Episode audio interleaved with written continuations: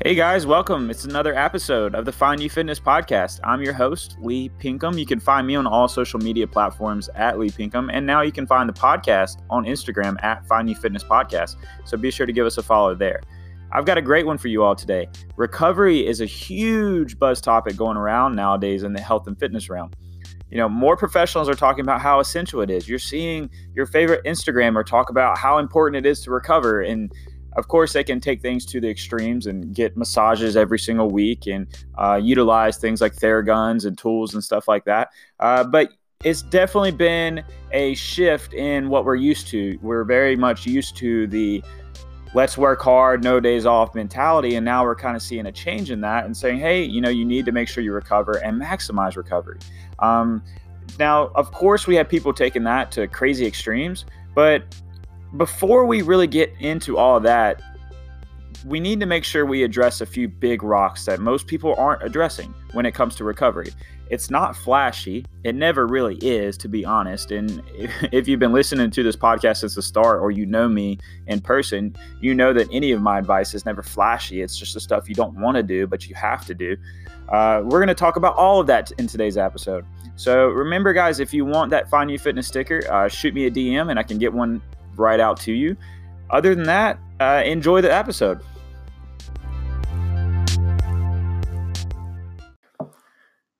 Anybody can work hard, but the best have the discipline to recover. Depending on how in tune you are with the history of fitness, you may know how people viewed recovery from workouts. I think the initial view on resistance training was that it wasn't really necessary for strength and growth. And then after a while, people, especially athletes, started to realize that maybe it was beneficial, but there was no real rhyme or reason to how to go about it. It was hitting some weights and smoking a cigar at the same time. You never would see that today.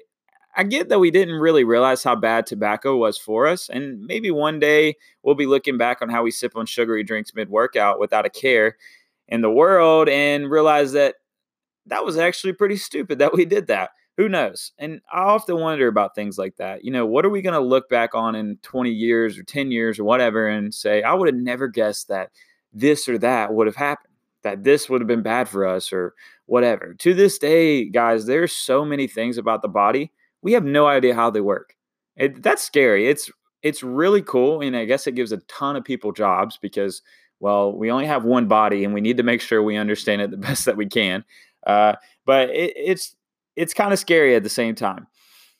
But anyways, so once people started realizing how impactful resistance training really was, I think it went through a hardening phase. You know, the super gritty, hardworking big dudes who train their asses off every single day. That's still a thing today, but I think back in the day when it came about is where the importance of recovery sort of got lost. Resting was for pansies. You either put up or you get the hell out. And and don't get me wrong, I love this attitude. I think that to a certain extent, we need to get back to it. And I'm going to sound like every 40 plus year old man when I say this, but I believe it. I think that we're getting weaker as a society. We're making more excuses and complaining about shit that we shouldn't be complaining about. However, there are extremes to both sides. There are a huge chunk of people that don't take rest days ever. They work themselves into the ground. Those would be some of the people who could really benefit from this episode. I know guys that train hard seven days a week, you know, so they never take a day off and they're fine for a bit. Eh, but after a while, it gets to them. And then also know guys that train seven days a week, but know how to properly manipulate the volume, intensity, and frequency variables in their workouts. So they'll never, they never need a day off. They never need to take a day off. I think that both of these examples are just a small, small percentage of folks. I think that the majority of people are taking a little too much advantage of the term recovery. These are the people that are not getting after it like they should and using the uh, I just need a day off trick to make it seem okay in their minds sometimes you actually do need a day off. You've been training hard or you work or you know have school and it's gotten stressful. Your mental state is in the tank and you need to recover. That's where recovery is essential. Not because you're telling yourself, "Oh man, I'm tired. I need a day off." And it's just kind of an excuse because you just don't feel like trying that day. Being able to distinguish when you actually need the recover versus when you actually just need to say, okay, dude, you're you're bullshitting yourself. Let's get to it. Um, it's difficult, but it's something that you need to learn. As far as athletes who understand that and practice that if they need to, there is a different topic for them. I see it in the CrossFit space the most the importance of recovery days. CrossFit does this thing where Thursdays and Sundays are rest days. The idea is that if you train hard Monday through Wednesday, you get Thursday off or it's a light recovery day, and then you hit it hard again Friday and Saturday, and you get Sunday off for pure recovery. The Sunday recovery day is just as important as the training day. Typically, this is purely a stretching day or yoga or getting a massage and re- or relaxing. Um, for example, with the programming that I do, I like to train six days a week, with one of the six days being solely cardio. It's usually low intensity. And then there's one day I take fully, I just take off from the gym completely. If I'm just too beat from that week's training, I'll take that cardio day off. There's a lot of play here. And I think the more knowledgeable you are with your body and the more self-aware you are, you you begin to realize this. And one thing about as far as training goes, you know, I like to train six days a week. And since I started uh, at Palmer College Chiropractic, I'm in class 35 hours a week, and that's not including study time or anything like that. So, needless to say, I have to be very particular about how I train in the gym. And when I was looking at my schedule last quarter, I noticed that Wednesdays were my longest days. I went from 7:30 to 4:30 with I think just an hour break in there, and that one break was designed to uh, be for the club hours. So you go and you go practice in a club. It's it's low stress. It's supposed to be pretty easy. So didn't really have an hour break. So I went all day long straight, and then I needed to study and be prepared for the next day uh, of lecture. Well, what I realized was, you know what? I'm going to make Wednesday my new Sunday, and I'm going to take this day off completely. And so I mixed up my training completely, and it just kind of made me realize, you know what? A lot of people work Monday through Friday, eight to five. Well, and then we take like the weekends off from working out too. So we'll work out Monday through Friday, and then we'll take Saturday and Sunday off. Why not take two of your hardest days off during the week? You know, you where you know you'll be the busiest, or you know you have the most meetings, or whatever the case may be, and train Saturday and Sunday. That way, as soon as you're done with work, you get to go home and you know do your thing. Now that's going to depend on how you work out. If you know you do CrossFit, they may not have classes uh, on Sundays. Um, you know, or your gym may have limited hours on the weekends, or you may do things with your families on the weekends. Uh, but that's not to say you couldn't get up an hour, you know, six, eight, seven a.m. or whatever, and and train. There's a lot of play here, but it's just something to think about. It's so standard to train Monday through Friday or Monday through Saturday and take Sundays off. But I basically, you know, I started mixing it up and I would actually take Wednesdays off and I would have my cardio day on Saturday and I would train Sunday. So it, I had the whole day to do what to, to get my training done. And that was very nice because what I find that typically on Sundays when it's purely a recovery day, I just do nothing. I may work on stuff for the podcast or um, social media and trying to get content out to you guys. Uh, I do like to stay busy in that way, but for the most part, I don't really do a whole lot of anything. so I found that making that Sunday an actual training day was actually super helpful. So there's a lot of play here.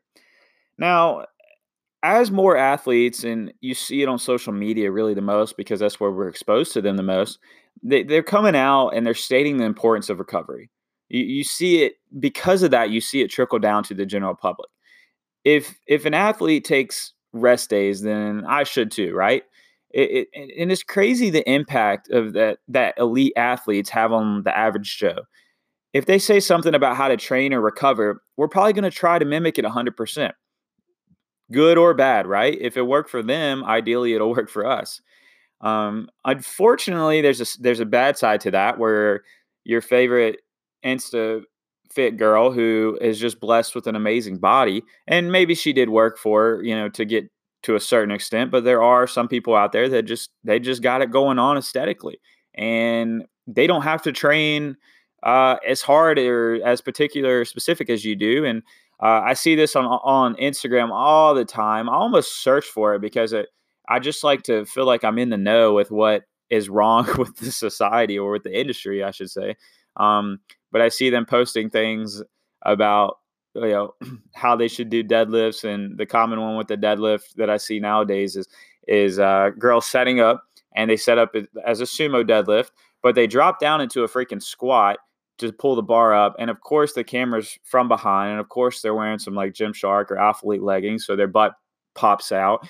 And, you know, all these people are liking it. And then all these girls want to do it and mimic it. All these guys want the girls to do it mimic it so they can see the videos of the girls' butts. and it's, it's really sad. It's really frustrating that, you know, that's even a thing. Uh, but if, if you're someone and you have seen that video, the the purpose of the deadlift is not to drop down into a squat and then pull it up. If you want to do that, then maybe you should do like front squats. I guess that'd be the closest thing to mimic that, or uh, like you know, yeah, probably probably front squats. but the deadlift is a hip hinge movement, so you shouldn't really be dropping down into a full squat to uh, deadlift the bar. That's not the point of the movement. But uh, I guess if you want to get a bunch of likes on Instagram, that's what you need to do. So that that is the uh, downside, I guess, to the influence that you know, ath- I guess athletes and really you know, insta famous people have on us. But the, the upside, uh, you know, when they when they spit out good information, and this is things like recovery. You know, we want to mimic it, and uh, we're going to do whatever we whatever it takes to to mimic it. So, not only is that one or two days of recovery incredibly important but how you're recovering during your training days as well. And that's really the meat of this week's episode. What are you doing during your training days matters just as much. If someone comes to me and they're dragging around because they're absolutely beat from their workouts, I ask two questions How is your nutrition and how is your sleep? If you're not sleeping for six to eight hours, that's all we're going to talk about is your sleep. We can't discuss anything else really. Sleeping is so, so important. The quality of your sleep is too. Most of you probably do not track the quality of your sleep. That's going a step further. Uh, so we're not going to dive too much into that pot and in, into that in today's podcast. But there are a lot of great great apps out there that help you track the quality of your deep sleep, your REM sleep. And uh, I believe that if you wear your Apple Watch at night, it can tell you the quality of your sleep. If you have a you know a few apps downloaded, I've tried it a few times and it was cool, I guess. But I thought I found that it was just more uncomfortable to sleep with my watch on and maybe I should have turned it uh, so it's facing inward. I don't know, but it was kind of just frustrating. It was kind of frustrating to use, so I stopped doing it. But uh, so if you're someone that has some good recommendations for that, shoot me a DM, and I'll be sure to uh, shout it out on the podcast eh, as a good recommendation or a good app for you guys to use. So, anyways. Let's say you know if you're not sleeping well, which is a very common rebuttal, right? Then, then there's some things that you need to address. And the first one I usually go for is caffeine. You know, when do you stop consuming caffeine for the day? I like to say that if you're struggling to sleep, stop drinking caffeine by 12 p.m. If you're struggling to sleep. Now, for me, I don't struggle to sleep. I, I really don't. I, I sleep great through the night. Now, I notice that if I consume caffeine after 4 p.m., I do struggle to sleep. And that's kind of my deadline. I set the rule for for uh, 4 p.m. And make sure, guys, it's not just coffee. I mean, caffeine and coffee are the most common associated, it's most commonly associated with each other, but a lot of drinks have caffeine in it. So if you're not really aware of your caffeine consumption and you drink a you know variety of drinks throughout the day, uh, sodas or you know water or a Monster Energy drink, check those things. They have caffeine in it, and so uh, make sure that you're not consuming caffeine. I would say post 12 p.m. if you really want to get better sleep. And then the second thing and concerning to your sleep is your screen time. Now, I'm sure you guys have all heard about blue light and blue blocking, blue light blocking glasses and whatnot. You know, staring at screens, it exposes this blue light to our eyes, which we are exposed to all of the time. screens or not, excuse me. So the, the deal with this blue light is it ex- it suppresses uh, a hormone called melatonin more than any other type of light.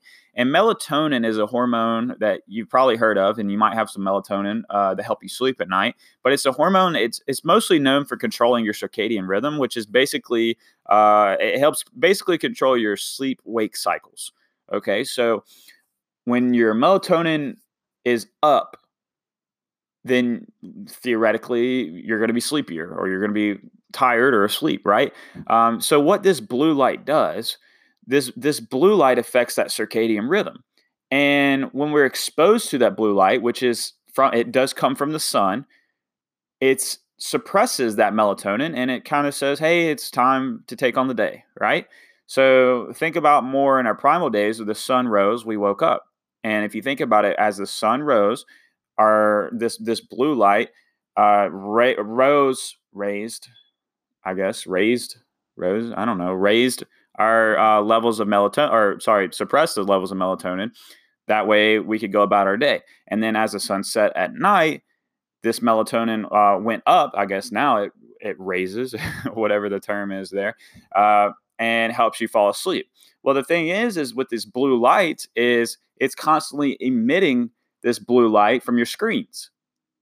And as it emits that blue light, that suppresses that melatonin and makes it struggle for you. It makes it a struggle for you to fall asleep. So that's one of the next things that that I uh, that I talk about is when are you putting the screens down? And I don't know if you guys have noticed, but you know, with uh, iPhone, I don't know about Android, uh, but with mm-hmm. iPhones nowadays, you have uh, a screen time app, and it tells you how many how many hours a day you're on the screen, and then you also have a bedtime app. And the bedtime app will turn off all notifications. It'll turn on a uh, a less harsh light um, onto your phone. And my guess in the, into that is it kind of uh, decreases the blue light being emitted. But I would imagine that some is still being emitted because it is a screen, and um, it just turns off your notifications, basically telling you to get the hell off your phone at night. and these are the two things that I really, really try to address with people if they say they're struggling sleeping. And if you are someone that you probably are on a screen late at night, and if you are struggling to sleep, my biggest piece of advice is cut the screens off a few hours before bedtime. And if you really want to get specific, cut it off at sunset. And uh, right now, unfortunately, that's like five five fifteen. But you could say maybe two to three hours before bed. Then that'll put you cutting the screens off maybe like seven or eight o'clock. And this is one of the situations, and this is not the uh, this is not the solution that most of you probably want to hear. You know, a lot of my, I remember a lot of my older clients, they had trouble sleeping. You know, they toss and they turn and they wake up throughout the night. And what happens is I, they start to think that this is just a way of life. But it's not, guys. It's not. And that's kind of what I want to get across get across to everyone. Pretty much everything is in our control. Okay. We just have to believe in the process of fixing it. And I I know that sounds so freaking like anti medicine and anti everything, but guys, we live we live in a society that is very I don't want to I mean eh, medicine kind of runs us. Okay? And I don't have a problem with medicine. If I had a if I had a problem and I needed medicine, a serious problem, maybe from some, you know, traumatic event or uh, something that unfortunately happened to me, like a cancer or something, I, I would want to get the best treatment possible and I would be taking and consuming medicine to help fix that. Now, when it comes to things that we can fix on our own, let's say like sleep or uh, you know certain pains and aches throughout the body, then why not try to fix that by making smarter decisions? I guess so to speak. And it's not you know that sounds it's easier than it sounds um, but I'm sorry, it's not easier than it sounds. It's harder than it sounds, but uh, it is something that you can do. And so, pretty much everything we can do is in our control. We just have to believe in that process. I, I consider myself very in tune with my body, and and I can tell when my sleep has been lacking. If I sleep for less than six hours a night, I'm definitely going to be a, a zombie the next day. And I'm sure some of you like six hours, man. Man, I'm lucky if I get six hours of sleep. But I could maybe get away with it if I weren't training, uh, you know, five six days a week. Uh, where you and I just want to bring it into my training sessions. I want to try as be- the best I can, but it definitely impacts me the second I drop below six hours. Uh, everyone's going to be different there. Everyone, you know, for you, your optimal might be five hours. I noticed that if I sleep for too long, I'm sluggish the next day.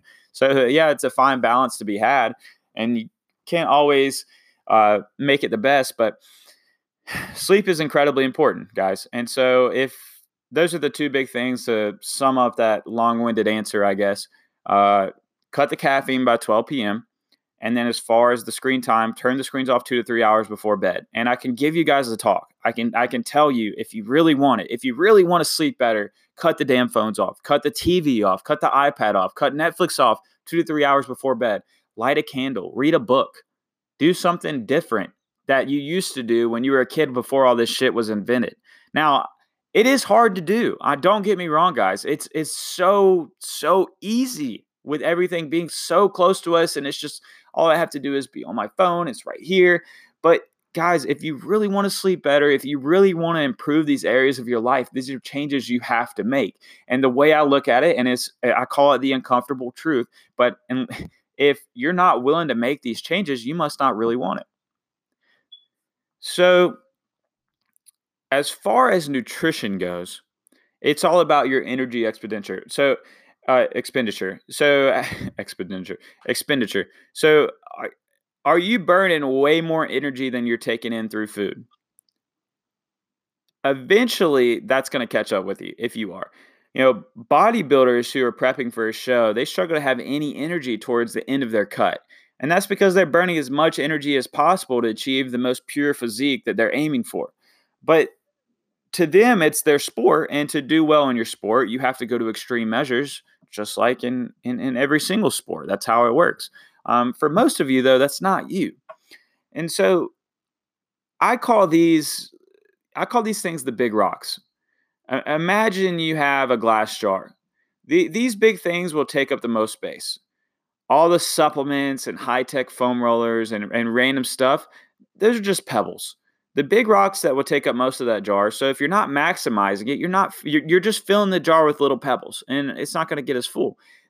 These big rocks, sleep and diet and recovery, really, but that's what makes up recovery. If you're not maximizing the big rocks, all of the massage tools and hypervolts and you know massages, they're just not going to do a damn thing for you. Now, if you are maximizing the big rocks, massage tools like the Hypervolt and the Theragun and all that kind of stuff, uh, which is what I swear everyone seemed to have gotten for Christmas, including me. And I love my Theragun. Uh, know, I if if you are maximizing the things like sleep in your diet, then this is going to definitely help you recover even more. But you have to you have to get the big rocks out of the way first. And then another big one as far as recovery goes that I admittedly I don't practice this enough and actually um since I kind of uh, set up this this episode, I've been practicing this more, and I do say it adds a lot of value to my life. But uh, it it can actually add a ton of value to maximizing recovery. But it's deep breathing or box breathing, if you've ever heard of it. Uh, if you have an Apple Watch and, and maybe on Fitbits and Garmin's and all this stuff, you may see this one pop up on your wrist constantly. And I know on a Apple Watch it always pops up. I don't know about the other ones, but it says breathe. I can I can't tell you how beneficial it actually is. When I do focus on it, it's amazing. It's very it's very calming. It's it's proven to heighten performance and concentration while being a powerful stressful powerful stress reliever. Box breathing would be when you inhale for four seconds. So through your nose, one, two, three, four, and then you hold it for four seconds. One, two, three, four and then exhale for four seconds. One, two, three, four. And then as you've exhaled all your air, you hold that for four seconds. And then you repeat the process four times in total.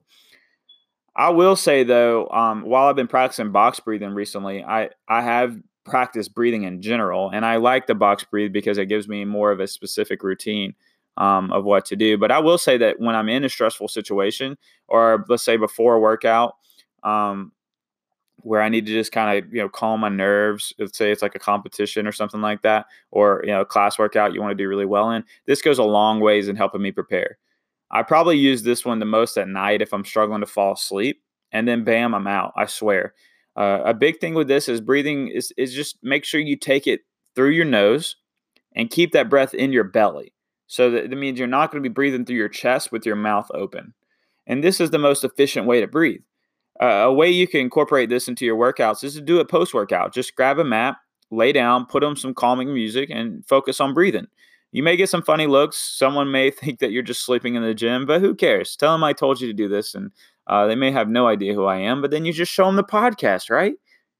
and then they understand and then they say oh my gosh i'm going to lay on the mat with you and then you have 50 people on the mat with you uh, working on breathing so this is a big one i highly recommend this one guys and you know something other situations you can practice you know deep breathing or box breathing uh, i would say before you go take a test um, before you have an important meeting at work uh, just situations where you're kind of stressed out about it uh, it it's it's it's very meditative in a way, um, but I highly recommend it.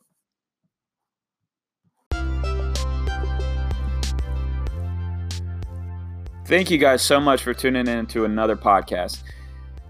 If there's one thing I want you to be able to pull out of this episode is if you're not maximizing the big rocks, sleep and nutrition, then all of these other little recovery methods aren't really going to do too much for you. And that's the massage gun, the uh, massages, the um, melatonin you take because you can't sleep at night, um, and you know, different things like that. It's not going to help you very much with your recovery unless you're maximizing the the, the big rocks, guys, and um, the reasons why you can't maximize those big rocks, which is you know your screens or your caffeine consumption or your uh, poor diet, things like that. So uh, make sure you maximize that, and your recovery will be maximal. Now if you're still struggling on top of that, I consider that you must be training at a very high volume. You must be an above average athlete or uh, individual or bodybuilder.